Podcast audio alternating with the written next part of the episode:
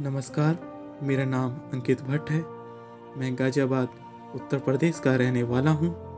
मैं Uttar Pradesh board of technical university से पत्रकारिता का छात्र हूँ। कविता कहानी लिखने का शौक़ मुझे पत्रकारिता की पढ़ाई करने से ही जागा है। आज मैं आपको अपनी एक कविता सुनाने जा रहा हूँ, जिसका शीर्षक है, मैदान से दूर होते बच्चे। जिस मैदान में कभी घास भी ज़्यादा उगने से घबरा जाती, आज उसी मैदान में घास कटवाने के लिए माली की धार काम आती।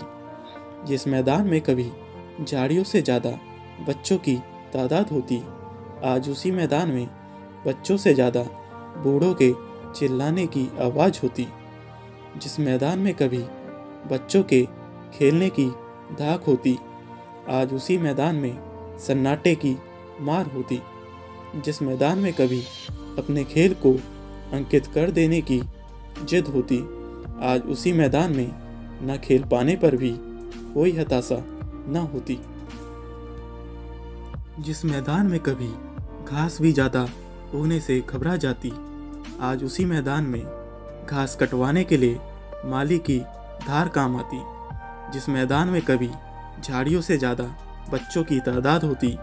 आज उसी मैदान में बच्चों से ज़्यादा बूढ़ों के चिल्लाने की आवाज़ होती, जिस मैदान में कभी बच्चों के खेलने की धाक होती, आज उसी मैदान में सन्नाटे की मार होती, जिस मैदान में कभी अपने खेल को अंकित कर देने की जिद होती, आज उसी मैदान में ना खेल पाने पर भी कोई हताशा न होती। आप सुन रहे थे मेरी कविता, मेरी किताब बदलते दौर से, जिसे आप अमेजन से खरीद सकते हैं और लिंक डिस्क्रिप्शन में भी है। लाइक कमेंट सब्सक्राइब करना ना भूलें।